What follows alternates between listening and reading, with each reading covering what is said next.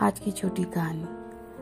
एक मम्मी और पापा थे, दोनों एक गवर्नमेंट जॉब में काम करते थे। मम्मी पापा दोनों बहुत अच्छा खासा पैसा कमाते थे। उनके दो बच्चे थे, एक बेटा, जिसका नाम था राम, और बेटी, उसकी नाम था राधा। दोनों भाई बहन में बहुत प्यार था। मम्मी पापा उनको हर तरह के स्वाराम देते थे। और बहुत मम्मी पापा बहुत फिजूल खर्ची करते थे। और रोज़ शाम को उनका था क्लब जाना, महँगी महँगी कपड़े पहनना, गहना और बड़ा बड़ा गाड़ी, ये सब। उनका देख के उनके दोस्त जो राम का दोस्त लोग बोलता था, तुम्हारी मम्मी पापा तो बहुत अच्छे हैं। तुमको इतने अच्छे अच्छे सामान देते हैं। तो लोग बहुत जलते थे इनका देख के। तो आके घर में अपना मम्मी पापा को बोलता था कि, पापा, मम्मी, मेरे दोस्त लोग जलते हैं। तो उसके पापा मम्मी बोलते थे, सिर्फ़ दोस्त ही नहीं बेटा अड़ोस पड़ोस भी जलते हैं रिश्तेदार भी जलते हैं। वो कोई किसी का बात ध्यान से सुना मत करो, अपना काम करो। तुमको तो डॉक्टर बनना है। बेटा को बहुत मन था डॉक्टर बनने का। वो पढ़ाई करता था, मगर इन लोगों का घूमना फिरना बहुत होता था, बहुत फिजूल खर्ची होते थे। वो लोग एकदम ही पैसा जमा नहीं करते थे। कुछ नहीं। खाली रोज रोज बाहर का खाना, घूमने जाना पिक्चर देखना बड़ा बड़ा मॉल में जाके मार्केटिंग करना, ये सब करते रहते थे। बहुत फिजूल अपना जितना दोनों कमाते थे, फिर भी उन का नहीं चलता था। बच्चा धीरे धीरे क्लास नाइन में आया, तब उसको तीन टू ट्यूशन दिया गया है फिजिक्स केमिस्ट्री और मैथ्स के लिए बायो के लिए, क्योंकि वो डॉक्टर मेडिकल पढ़ना चाहता था। वो बहुत अच्छा से पढ़ता था, मगर इतना घूमना फिरना होता था कि उसका मैट्रिक में सेवेंटी फाइव परसेंट आता है। इससे पापा मम्मी उसको बहुत गुस्सा करते हैं।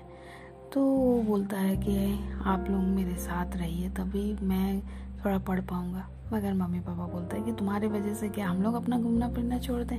हम लोग पूरा सप्ताह काम करते तो हम लोग तो जाएँगे ही क्लब। हम लोग करेंगे, तुमको पढ़ना है, तुम अपना अकेले पढ़ाई करो। कितने जन पढ़ते हैं? तुमको इतना सुख सुविधा दिया जा रहा है, उसके बाद भी हम लोग भी दें, साथ रहे। ऐसा नहीं हो सकता, उसकी मम्मी बोलती है। इससे बच्चा बहुत दुखी हो जाता है, मगर फिर भी वो तो मम्मी पापा को बदल नहीं सकता।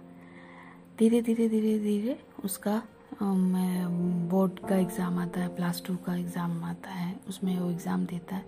तब भी बोलता है कि थोड़ा सा आप लोग सब घर में बैठिए, तब मेरा पढ़ाई में मन बैठता है, मगर मम्मी पापा सीधा मना करते थे कि नहीं, हम लोग नहीं बैठ सकते।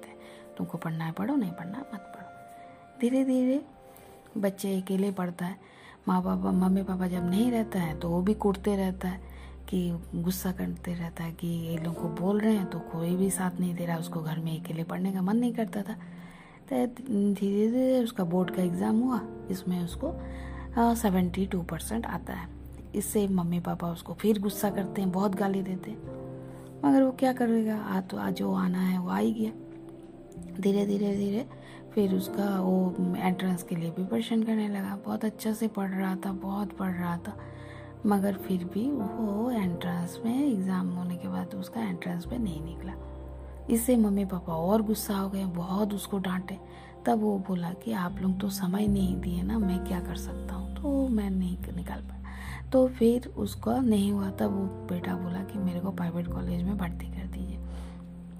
पहले तो मम्मी पापा बहुत गुस्सा किया कि नहीं, हम लोग के पास पैसा नहीं है, हम लोग नहीं कर पाएँगे। बाद में उसके पापा बोले, ठीक है, मैं कोशिश करता हूँ। मगर वो बैंक के पास गए, बैंक वाला बोला, मुझे तो आपको बहुत हेल्प करने की इच्छा है, मगर क्या कर सकता हूँ? आप पहले ही इतने लोन ले चुके हैं कि मैं और आपको लोन नहीं दे सकता।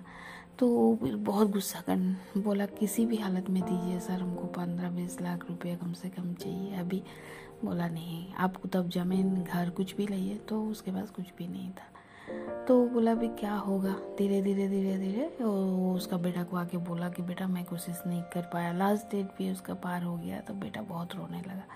बोला, पापा, अगर आप कुछ जमा करके रखते तो कितना अच्छा होता। मगर जो होगा जो चला गया। फिर वो दुखी हो गया।